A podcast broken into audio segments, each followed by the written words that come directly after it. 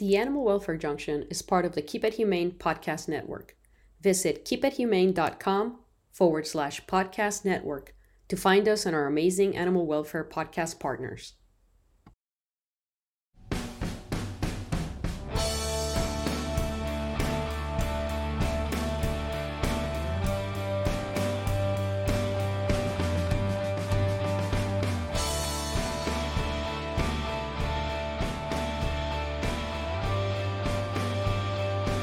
Hi, and welcome to the Animal Welfare Junction. This is your host, Dr. G, and our music is written and produced by Mike Sullivan.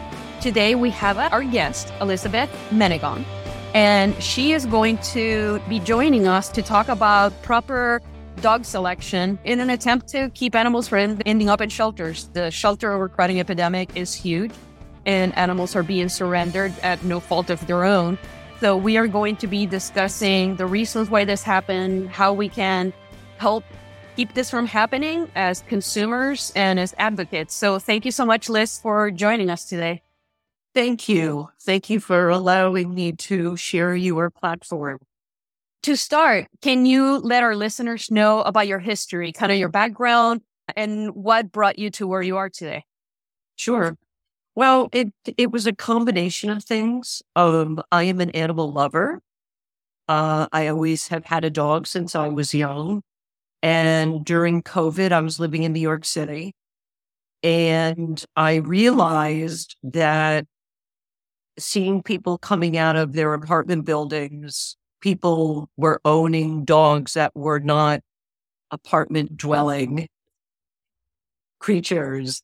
I was seeing an unimaginable number of doodles, Labradoodle, Bernedoodles, corgis, miniature Australian shepherds. And I thought, God, don't people realize that these are not really apartment dogs? So I went through COVID. And during COVID, your brain starts to go in odd places because we were all quarantined. And I started thinking about my own life. And I do not have children. And it was then that I decided I need to do something. I want to do something that makes a difference in the world. I didn't know what it was going to be at the time, but I knew that I could have gotten COVID and passed away like everyone else. I lived three blocks from a hospital. So all I heard all night long was sirens and ambulances. And there's no reason why that wasn't me, basically. So I made a decision that um, I was going to move out of the city. I had started a small business. I am not from the dog industry. Um, I'm actually make my company makes organic products, lip balm, body balm, stuff like that. So I wanted to grow that business. So I left the city, and this was in June. Uh, it'll be three years in June. And in August, I was in my new apartment and I thought I saw three miniature Australian shepherds from the lobby, the garage, and going up to my apartment. And I thought, what is wrong with people? And I think I was saying this really out loud as I was opening my apartment door. I think I swore too. And I just basically said, what is wrong with people? Why aren't people buying the right dog? And I thought, well, it, there must be an app. There must be something that helps people. So I did some research. It, it was on a Wednesday. I'll never forget it. And I started to scrub around on the internet. And what I found was nothing that would actually help you in the decision making process. So it was then that I realized now I know what I want to do.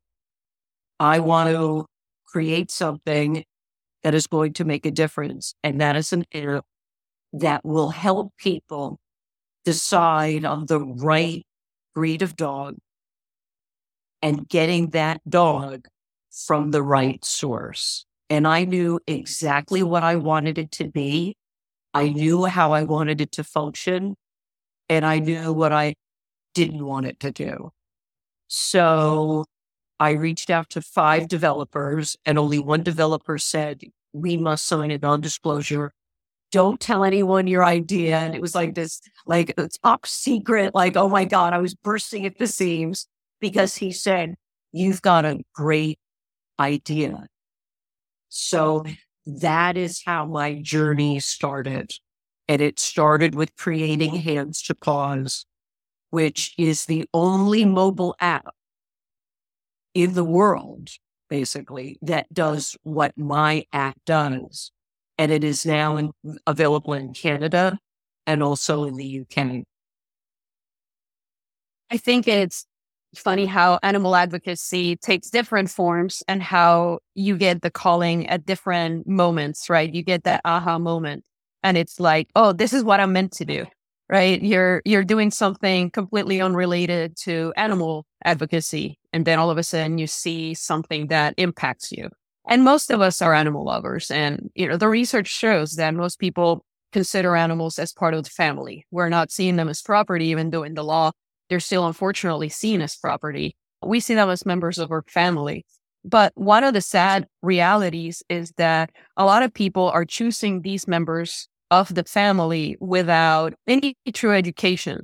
We were discussing about the fact that people spend more time researching what kind of phone they're going to purchase or what kind of television they're going to get. Uh, we're researching in depth things that are material that are short term type things. And we are not spending enough time and effort researching a lifelong commitment, like a 15, 17 year commitment. Well, I think it, you know, we live in a very, um, get it now, don't wait in your face. Historically, pet stores where people would buy a puppy and the puppies are always in the window and the pet stores are always in a high traffic area. It's to get you in. There are statistics that most puppy purchases are impulse purchases. So now you don't need to leave your house and go walking down the street after dinner and saying, Oh, there's a pet store. Let's go in. You are seeing pop up after pop up golden doodle, Bernedoodle, Dana doodle, and you're inundated with advertising and TikTok videos of these adorable shaved Pomeranians. And it's so visually, people are so overstimulated. It's very easy to fall in love with this adorable looking puppy. Click on the website and buy a dog you can get that faster. It's a faster transaction than ordering a pizza. And I think that is where educating the public um, needs to step in because it is an impulse purchase, but it's so easy. I know many people that have said that they've gone into a pet store to buy food or to buy an item for a dog that they already have. And of course, everybody wants to look at the puppies that they have. And then they end up with a dog and a 5,000 to $10,000 bill for an animal that they were not even prepared to have. And there are many reasons why they'll do that. They'll do it because uh, the puppy looks cute. Sometimes they'll do it because they look at this dog and the dog looks sad or it looks sick and they, they think of it as rescuing. And what they're doing is inadvertently helping continue the, the puppy mill industry.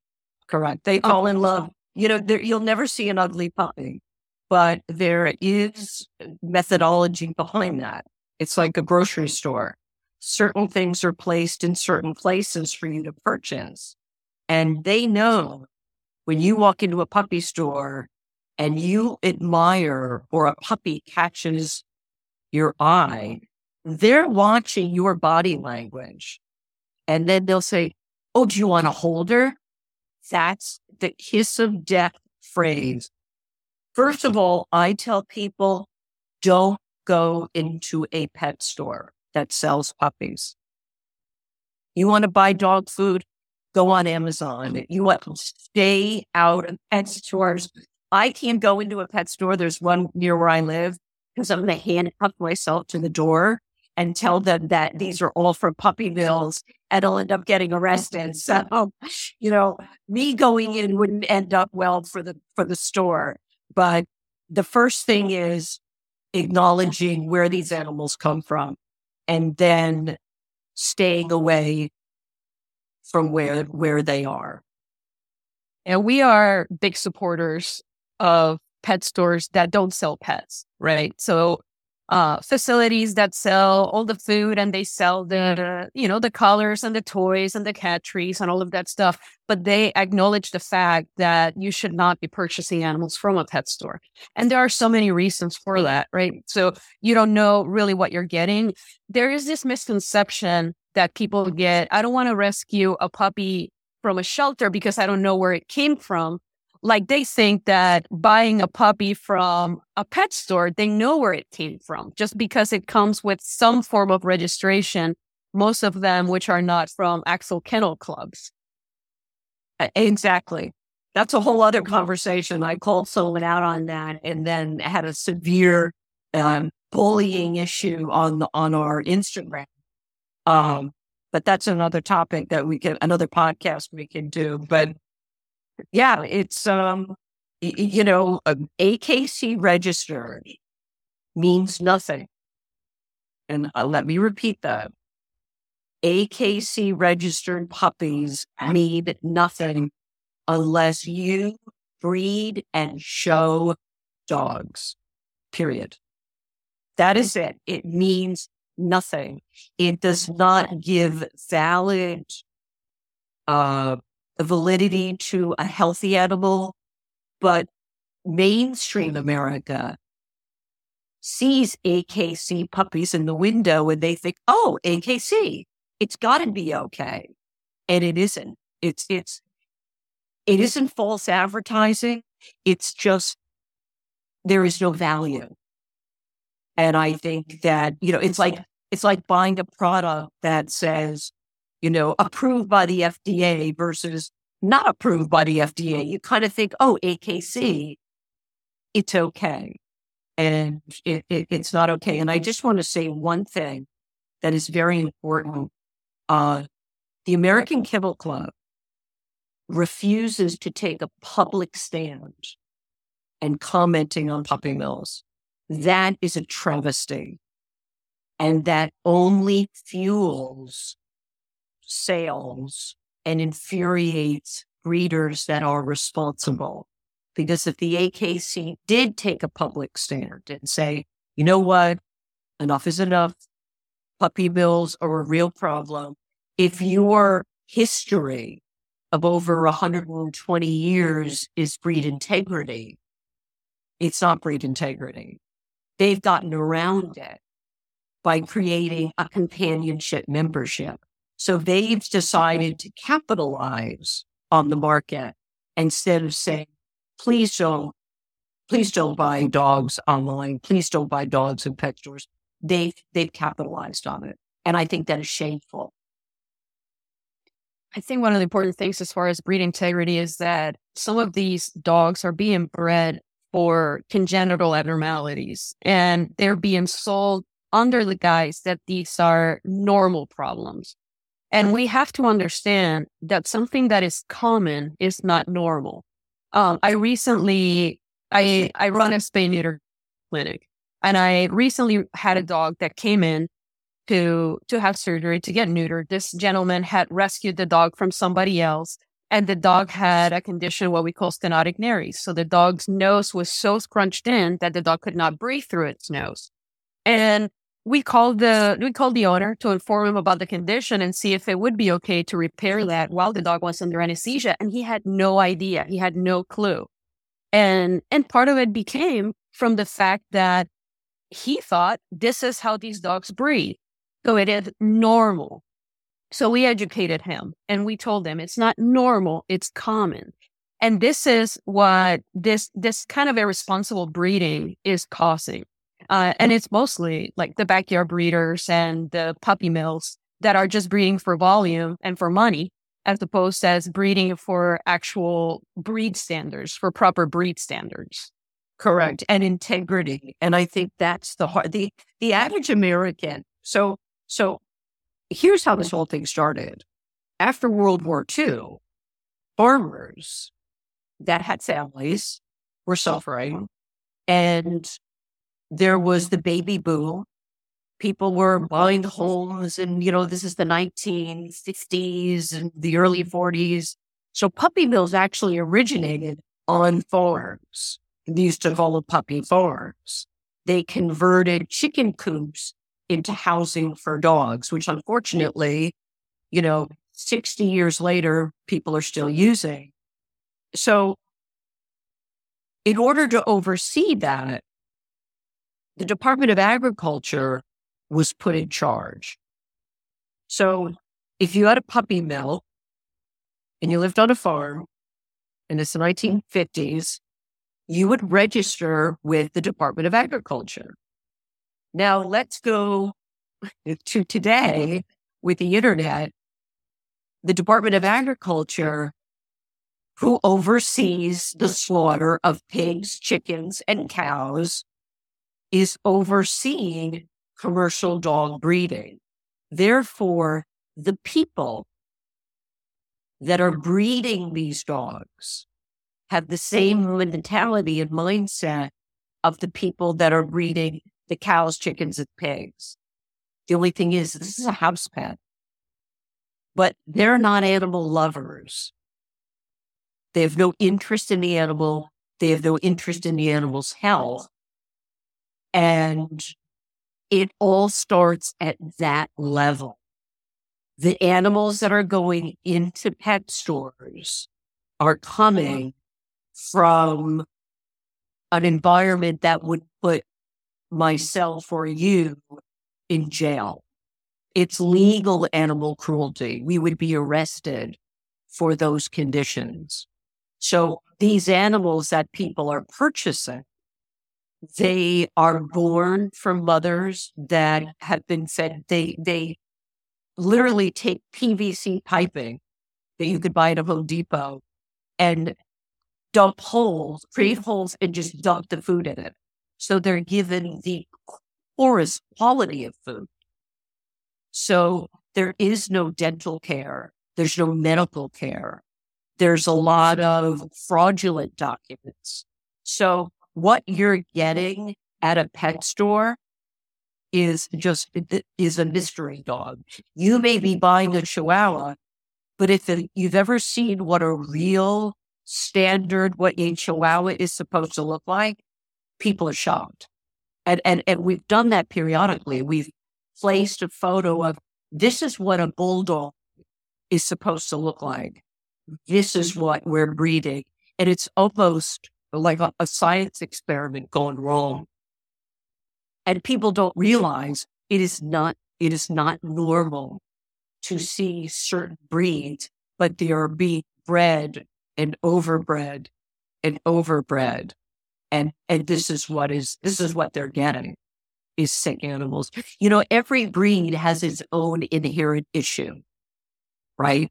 Italian Greyhound have tooth issues, plain and simple. Uh, uh, golden retrievers can have hip dysplasia, or any um, uh, flat-faced dog. So you've got that that brachio, brachiocephalic face right away you still have issues. Pekingeses have issues with eyelids. So breeds themselves have their own issues. But when now they're poorly bred and poorly bred and poorly bred, it just takes a bad situation and makes it a lot worse. And that is what backyard breeders and pet stores are selling you. And in the concept of how these animals are kept, like I compare, I compare it to hoarding, right? Because a lot of these animals are kept in the same and sometimes even worse conditions than animal hoarders will keep these animals, especially like rescue hoarders and exploiter hoarders. But the overall difference to me is that the rescue hoarder and the exploiter hoarder, um, you know, they're they're categorized as a animal crime but then the way that the puppy mills keep these animals in similar conditions, it's being seen as a business and it's being legal. seen as, uh, yeah, it's a legal, legal animal cruelty and legal animal abuse. Um, even though again, they are, they're, they're lacking the five freedoms, the five fundamental animal freedoms in both cases, but one is legal and one is illegal. One is, and one is very purposeful. And in some cases, animal hoarders are not doing it out of malice. They're doing it out of a mental health condition. But Correct. we are tougher. We are so much tougher on the 60 year old lady with the 50 cats that loves all those cats that can't see what she's doing is wrong. Correct. We are a lot tougher on her than we are on the puppy miller that is abusing all these animals just to make a buck. Yeah. Yeah. It's, it's, it's, I, I think it is shameful.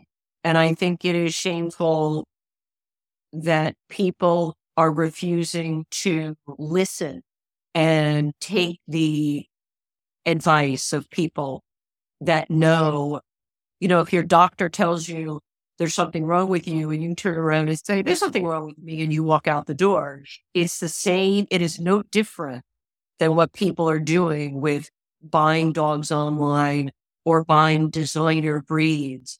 You know, when you take a French bull and you breed it with a Chinese crested, you have just given a dog a lifetime of medical issues.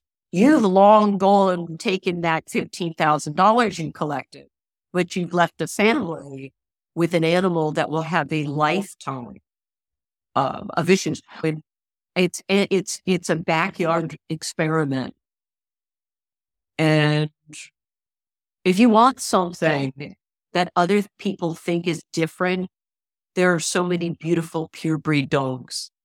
If you want a showstopper dog, there's a lot of breeds you can purchase, not something that somebody bred and took so much money from you. That in itself should be illegal.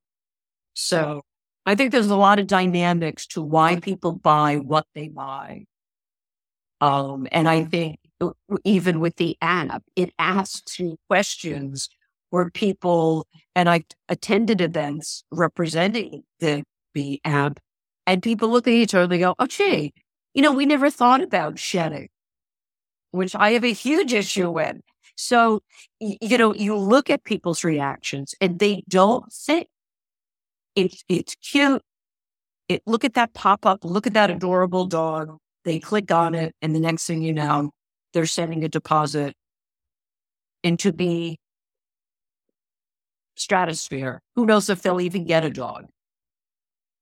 I think we are we are suckers to the word rare, right? Yes. So people will say, "Oh, look at this rare color. Look at this rare breed." That's how we end up with the double merles that are deaf and blind, but people still breed them and and buy them because they're so beautiful. And we are creating these animals that go through life not being able to see the world or hear it but um, they look we good. have exactly, but, but they, they, look, look pretty. We have the animals that have very short legs, and it's like, or uh, some of the basset hounds with extreme deformities, and people are like, "Oh, look how cute and adorable it, it looks." Yet these dogs are in constant pain because their legs are not built right. So we are we are kind of in in looking at all of these rarities. We're really kind of how do you say encouraging this this sale, this breeding and sale of animals that are meant to live a kind of a miserable life in some in some cases and not to say that every animal that is uh, a different color or a different size or anything like that is going to suffer but unfortunately quite a few of these animals these experiments end up suffering well I, and i think that's education so people don't realize that there are breed standards. So we'll just take the American Kennel Club as an example. There are breed standards. So when you see a French bull, it's either tan, brindle, or black. They're not merle and they're not lavender and they're not all these funky, crazy colors. And people don't realize that. So when when I try to address it or do a posting and say, okay, there's no such thing as a Doberman pinscher with blue eyes and you know fuzzy hair. It's bred with uh, God knows what, people don't realize there are actual breed standards. So an animal is bred to look a certain way to sell to you. It's no different than than coming up with the latest designer handbag. I mean, people literally sit around and go, you know what? How about this? Let's take a chihuahua and breed it with a schnauzer and see what we get.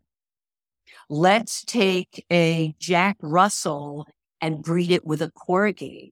So there are so many animals you can buy from a breeder, which we can get into, that are just stunning.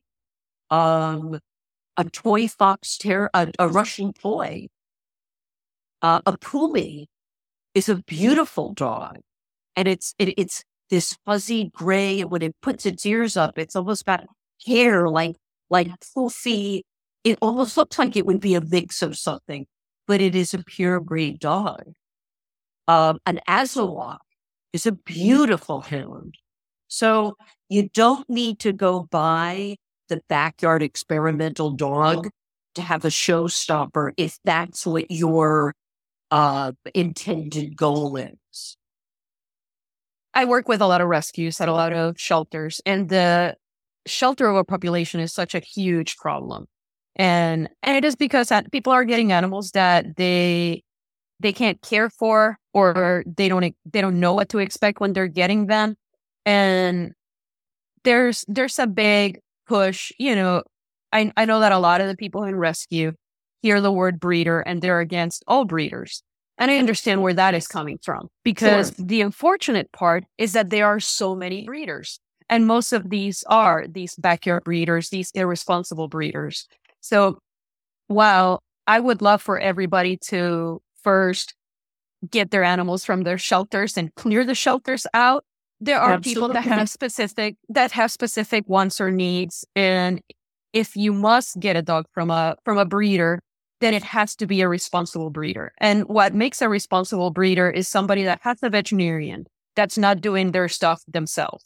It's somebody that has all the certifications as far as making sure that the joints are in good health, that the eyes are in good health, that these dogs have the minimal uh, chances of having congenital and genetic deformities and problems. Correct. Because we don't want to continue on with all these all of these genetic problems that we associate with breeds just because they're being inbred over and over and over so sure. that that's kind of going to bring us back to how can we keep animals from going into shelters and that's going to be with proper selection and realistically whether it is a purebred or a mixed breed we have to make educated decisions and how we're going going to get these dogs so let's start with the things that I think some people don't realize and which your app kind of helps uh, people kind of consider, which would be things like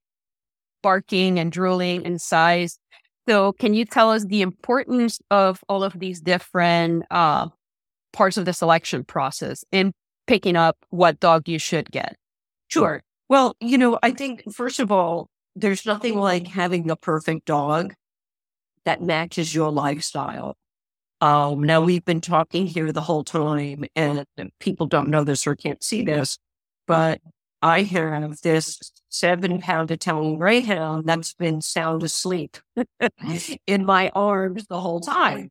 So this works for my lifestyle. So what's I've had the battle. I'm I'm the battering ram. I'm the one that takes the hits. People say all breeders are bad. Well, I can tell you that when you get a dog from a breeder who breeds show dogs, you sign a contract that has various things in it. And one of them is this dog under no circumstances can be given away or brought to a shelter. It must be returned. So let's go let's go back to the beginning. So when you want to get a dog, sometimes people don't think about size, energy. Everyone loves a corgi. There's a trend. We also are very trendy in this country. The trends now are the miniature Australian shepherds a, a, anything with a doodle in it and um, a corgi. If you download the app, you do have an app, uh, an option if you'd like to rescue, but let's stick with pure breed. So you select pure breed and you answer these 12 basic questions size, energy, drooling, shedding, stimulation. Now, if you love a corgi, they love, they're a herder. They need a job. Uh, if you don't want a shedding dog, corgis shed and they shed a lot. so, you know, all of a sudden the dog you had in mind isn't going to show up on what is recommended. Because once you answer the 12 questions, the algorithm then goes through all the dogs recognized by the American Kennel Club. It's the same with the Canadian Kennel Club. They recognize some breeds that we don't. And it's the same with the app in the UK.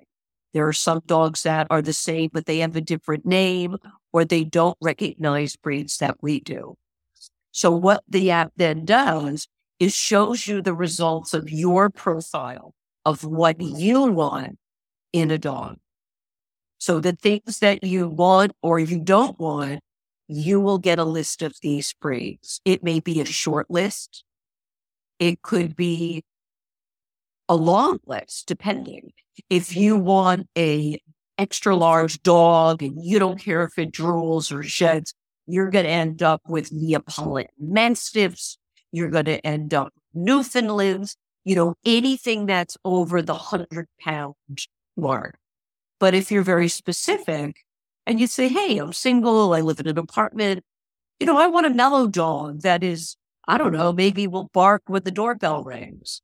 If you mm-hmm. live in an apartment and you just purchased a beagle from a pet store, because there's nothing cuter than a beagle puppy, you're gonna you're probably gonna end up getting thrown out of your apartment because they are markers. So when you get matched with a breed, you then click on the image of that breed and you get to read a little bit more. But the best thing about this app is when you click on that that image again, it brings you to the breed association website. They also call it a parent company. So anyone who breeds and shows either is the president of the club or a secretary or a director, and they have their own set of bylaws. And one of those bylaws is you cannot belong to the Italian Greyhound Club of America and be posting dogs for sale online. Can't do it. So you're you're brought right to that association. Now, the most wonderful thing about a breed association website is you get to read all about the breed. You get they have their own rescue. Every breed has their own rescue group. You can find out about rescues. They also have retired show dogs. Now, when you get a puppy, and I can give you an example, my Italian Greyhound came from a woman who breeds and shows Italian Greyhounds in Rhode Island. There was all the paperwork. it is so expensive to show dogs because they have to have all of this testing done. So when you buy from a breeder, their intentions are breeding for show dogs. Now, my dog was too small to be shown. So she was the perfect house pet. My dog was $1,100, which included her getting spayed and microchipped. I met a woman in New York City who bought an Italian Greyhound from a pet store. She paid $5,000 for, for an Italian Greyhound that also had parvo. Now, the fact that the dog survived is, is beyond me. But here's a young girl who probably used a credit card and is now deeply in debt for a dog that was purchased at a pet store.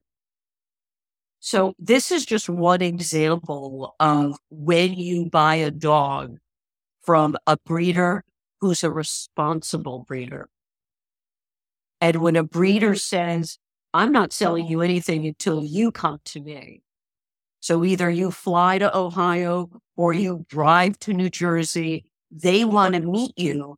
They send you paperwork you have to fill out because they may not even want to sell you a puppy. So, you know, I've mm. had, to, I've taken a lot of hits from the adopt, don't shop mentality. It's adopt, don't shop online. Adopt, don't shop at a pet store. I'm not the problem. My dog would never end up in a shelter because I've agreed that this dog must go back to the breeder. So when you see owner surrenders, most owner surrenders don't come from breeders who breed show dogs. You have to return the dog to them. No questions asked. They just take the dog back. So that's something people need to realize. I tell people, you know what? Download the app, see what breed works for you. And then who knows? Maybe you can, maybe you can adopt a show dog, a rescue dog that you are given all the paperwork for the for checking of the eyes, the heart, um, the hips, the joints. Um, Italian greyhounds have a tendency to have epilepsy. It is very prevalent in, in this breed. So you don't, you know, you know, people don't know what they're getting. I think everyone should foster a dog. Anyone who doesn't own a dog should foster just to see if you want to be a responsible owner. You know, there's an expense that comes with a pet. And when someone turns a pet to a shelter and says, well, we just didn't realize how expensive it is, you have to put more thought into it because there are expenses. You know, 24 Pet Watch did uh, some research about the where animals are coming into shelters, and they said that most of the the majority of animals that are coming into shelters are acquired from the community, meaning like backyard breeders and that kind of stuff, as opposed to uh, rescues and breeders, and and some of that comes from resources. So when you're going responsible, responsible breeders and responsible shelters, because there is such thing as responsible sheltering, are going to try to match the animal with the person, as opposed to just saying, "I want a dog, I want that dog." Okay, here you go. Here's the the adoption fee, or here's the sale. Um, you know, you have to have some responsibility in doing that because we we get into this mentality that you know, we can get whatever animal we want and then expect it to modify its behavior to what we require from them. And that's no, that's not how that works. And yes, every animal, every animal of every breed and even mixed breeds, they're all individuals. So not two animals are going to behave in exactly the same way, but there are going to be some breed predilections as far as what they need that we need to be, that we need to be aware of so that we can set the animals and ourselves for success and not for failure. You know, that's that's one of the the problems that I have with the with the pet stores selling animals is that it's literally money making. So the person goes into the pet store, falls in love with the dog. It doesn't matter what kind of a dog it is. There is no knowledge of anything like that. Um, you know, usually I like the the idea that you have to go to somebody's property to get an animal so that you can see the environment where that animal was raised. Uh, you know, people that are looking for purebred dogs, you always want to see the parents of the dog. You want to see how right. they're being cared for. You want to make sure that they're not from a puppy mill or from a backyard breeder. So somebody that wants to meet you in the parking lot of the mall at 10 o'clock at night, that's sketchy, right? With a wad of can right exactly so we gotta we have to be a little bit smarter than that in how we are how we are getting animals so that they're not ending up in in shelters or abandoned or and and another problem that i see is how some people will get these animals that are a lot of work that are great fantastic breeds and again even like the the rescues but they don't put the work into them as they're young and then you have this three month old puppy that is just play biting, but it doesn't get corrected because it's so cute. And then by 10 months, it's escalated from play biting to a little bit more aggressive biting. And then at that time, they decide, well, I don't want this dog anymore because it's biting. And then they dump it into a rescue for a behavior that could have been helped, um, could have been modified, or the dog could have ended up in an environment where that is more, how do you say, where, where it can do what the breed was meant to do. Correct. Um, so we, so we are just setting, I mean, overall we are creating the problem and we're not doing anything any anywhere quick enough to fix it well and again it comes down to impulse purchasing putting time into it and thinking do we really want to do this and you know the the public has to be aware of all the other scams that go on. When you see a french bull and it says for adoption rehoming and it's $7,000. They're using the terminology because in the state of New York, if you sell more than eight dogs, you're considered breeder and you have to adhere to the um, lemon puppy law, where if there's an issue, they can bring it the dog back. There's an they can manipulate the system. So it's actually you're actually adopting a dog. So so your listeners need to be aware if you see rehoming, adoption, and it's not a typical two or three hundred dollar adoption fee, which is generally just to cover expenses, total scam. It, it's a total scam. It's just a way to get around being responsible. Um, there's also something that is being done where you are a puppy mill you you are squalor, but you find a family that will foster a puppy. And then when you call, you go and see the puppy, but they send you to those people. So you're not, you're like, okay, well, are you the owner? No, no, no. I want to see the owner. I want to see the parents. If you're in that position, then that dog is from a puppy mill. Because if you go to a house and there's one dog there, you're like, this is a puppy. Where are the parents? It's like, it's like temporary housing for a dog because they don't want you to come and see where the dog is from. So there are angles, but, consumers need to be one step ahead. And there are questions you can ask. Um, I don't think Instagram should be able to have a, a, a main pipeline. Um, I don't think Facebook, TikTok, they're all breeding grounds for selling puppies. Craigslist no longer let people sell. Now it's for adoption, but it's $8,000. You're not adopting a dog, you're buying a dog. So consumers need to accept the fact, right? Accept the fact if somebody tells you something, they're telling you because it's the truth. Don't put it aside and, and just buy that puppy online. If I have a friend and I found out they bought a puppy online, I'd have a heart attack because they know what I do and they know that that's coming from a puppy mill. So it's all about educating your listeners, right? You stay out of pet stores there are dogs that will not fit your lifestyle.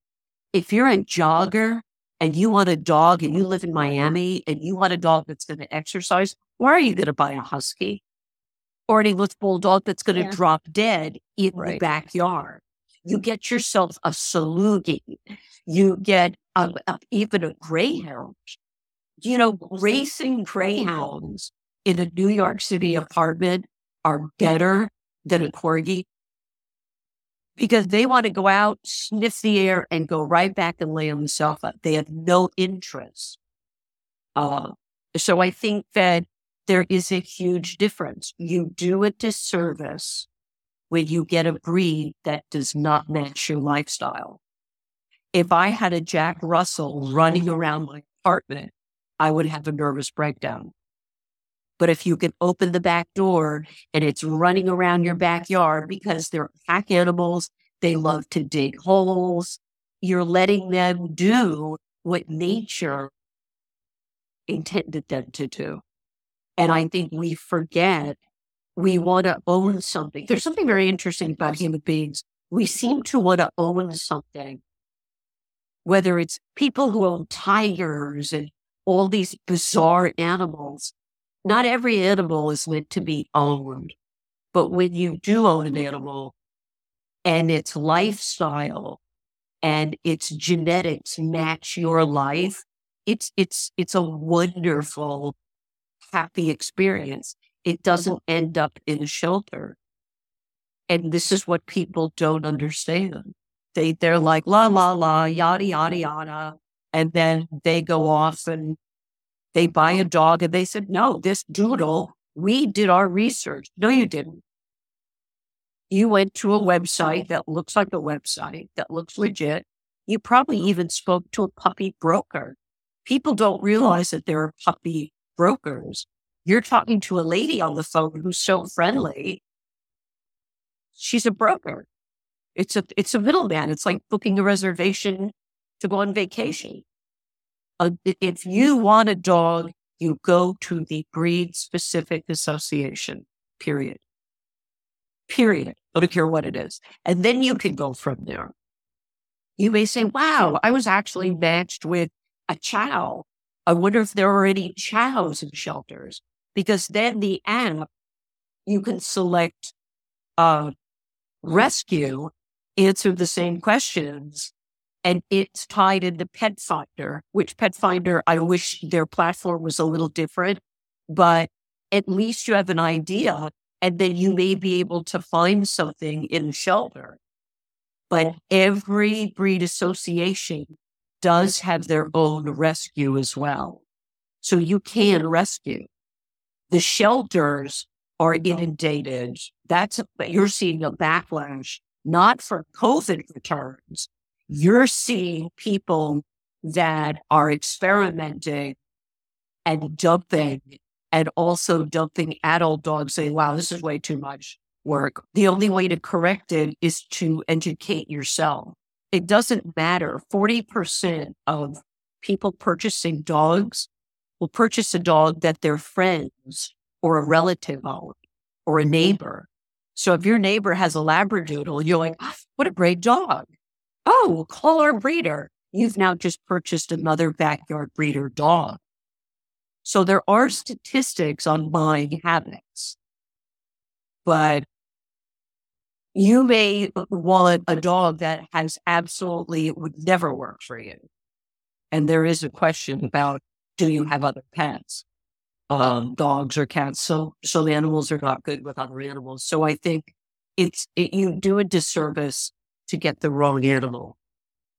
Yeah, we want to we want to manage behavior too much with pills, and that is yeah. that is another uh, I a pet peeve of mine when people will have a, a dog that is an active dog and it's like, well, it's anxious or it's, you know, I need something to calm him down. It's like, no, you need to take the time and exercise. You need to take the time and take him for jogs or for runs or put him in doggy agility classes. Like we cannot, we cannot solve the animal behavior problem with just popping animals with pills. And the other thing is age a lot of people want a puppy and they don't understand all the work that comes with having a puppy. I've always been very lucky that the dogs that I have gotten have been puppies, but I work in an environment where my dog can come to work with me every day. It's socialized. It sees a lot of people. It can be walked outside uh, frequently throughout the day. So I have the resources to raise a puppy uh, properly, right? As far as social- socialization, as far as um, potty training and all of those things. But not everybody has the time to raise a puppy, and that's okay. So there are places where you can rescue or purchase animals that are a little bit older.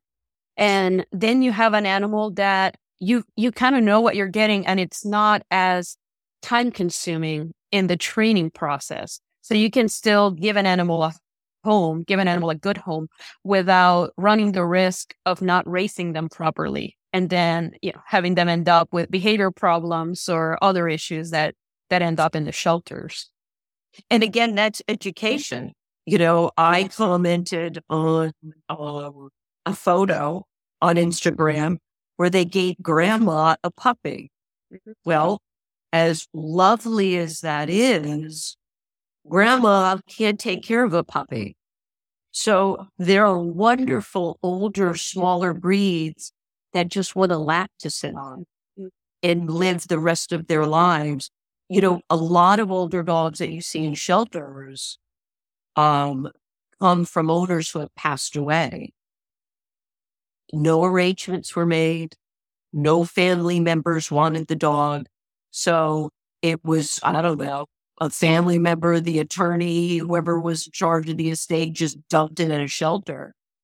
So people need to understand, consumers need to understand the power that they have over the supply and demand, right? So Correct. if we if we stop the demand, then the supply has to dwindle. And and the sad part of it is that there are going to be some animals that are kind of stuck in the middle while you know the the demand goes away that supply has to go somewhere um, so, and that's what I think we're overall afraid of is what's going to happen to the thousands, hundreds of thousands of animals stuck in puppy mills during that, during that part. But realistically, we have to put a stop to it. And the only way to do it is to be educated, stop purchasing from, from poor sources, from puppy mills, from pet stores, uh, and do our homework. And when doing homework, yeah, there's this thing called confirmation bias, right? Some people do their homework based on what they want to hear, based on what they want sure. to find. So instead sure. of saying, you know, is a, uh, is a Dalmatian good for me? It's more of, I want a Dalmatian. Are people like me okay with Dalmatians? And then they will find like the one or two cases where a Dalmatian is perfect in that, in that scenario. And they're like, oh, there it is. Um, so we have to we have to know in doing research, we have to do research from appropriate sources. People need to talk to their veterinarians, talk to proper oh, trainers, oh, sure. not, not the, you know, run of the mill people that call themselves trainers. They need to speak to people that are experts in the field prior to making these decisions so that they can make a, a good educated decision and can end up with a lifelong member of their family, not uh, a disposable being. Hands 2 Paws has a spokes dog named Stripe.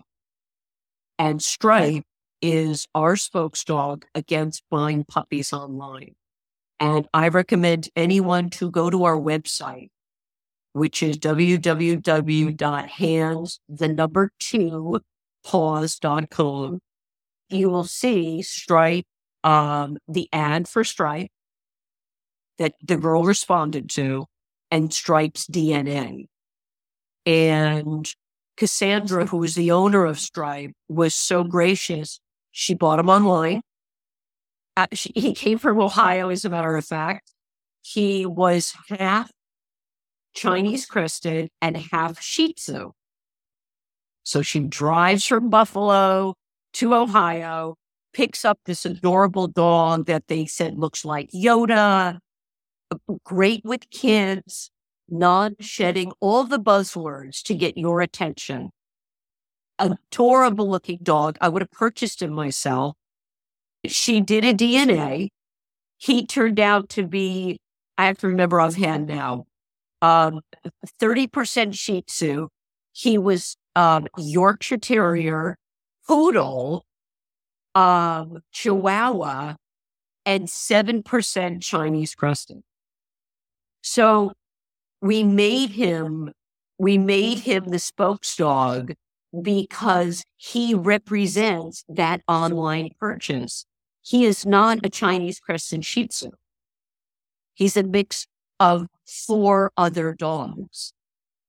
So then it leaves the conversation open to, well, wait a minute, that's fraud. How many people are being ripped off so again, you have one simple, you think talking about buying puppies online is a simple thing. It opens up a whole dialogue of fraud and theft. Never buy a dog online. Beware of the adoption rehoming scams. Adoptions are not $7,000. Rehoming fees are not $7,000. You are selling dogs. You are buying a backyard breeder dog. Yeah, we see uh, that concept here in Ohio with puppy flippers, right? People that right. get dogs, that get dogs, and then they say, We rescued this litter and we are finding them homes. And then they're under the guise of a rescue, but they're not really a rescue because they're selling these dogs and and somewhat relatively inexpensive because they will sell them for three to five hundred dollars to match kind of what rescues are going for. But all they're doing is just buying litters, like the people that have the signs of free puppies or whatever. They'll go, they'll get them, and then they'll flip them. So again, as consumers, we have all the power. So we have to be educated. We have to know what we're doing and we have to advocate for the animals because in the end, that's what it's all about. It's about animal welfare. It's about proper care of these animals. I, I've actually been part of investigations with HSUS with their puppy mill campaigns. And oh. they are amazing campaigns because they do undercover work to expose how these animals are kept, the cruelty that goes in both the the puppy mill as well as the pet stores that are selling these animals and how the awesome. consumers undergo fraud. So, you know, I know that, you know, HSUS is doing a, a good a good job at attempting to educate people as far as the puppy mills and not purchasing from them uh, and trying to crack down on the backyard breeders that's where that horrible hundred list comes from, right? Just a compilation of all the things because we have to, again, again, as consumers, we have to go in eyes open and understand what the problem is, understand how we are perpetuating this problem and then mm-hmm. figure out together a way to a way to stop it and it's really not going to stop until we stop buying dogs from from these horrible sources eh, i would buy a car online I hate buying shoes online, let alone a living, breathing creature. Yeah, that's a that's a good point. Like I won't buy jeans online. No. I go to the store to buy jeans because they all fit different. It doesn't matter if it's the right size, if it's the right brand, if it's something that I've been buying for years and years. I'm gonna go to the store and try the clothes. That's right. Um, so yeah, it's it's uh it's a really good point. We don't know what we're getting when we when we are purchasing. So yeah, it all starts with education, uh, consumer power, and then uh, supporting laws that make sense, uh, supporting advocacy groups that are looking to to better the the well being of animals in general. Hopefully, this has given people enough information um, and enough education. Again, not just the information that we have talked, but also the resources to look and and become educated and we all have the power to make a difference. So, I mean, I want to thank you for taking this time and sharing your thoughts with me and having this discussion about how we can help promote responsible pet ownership and decrease the number of animals that are surrendered. And uh, to everybody that's listening, I hope that this has been helpful. And I want to thank you, everybody, for listening and thank you for caring. And thank you, Liz, for being here. Thank you. And thank you for giving me an opportunity to try to get it's a lot of information, but at least we can get it out there. Thank you. Thank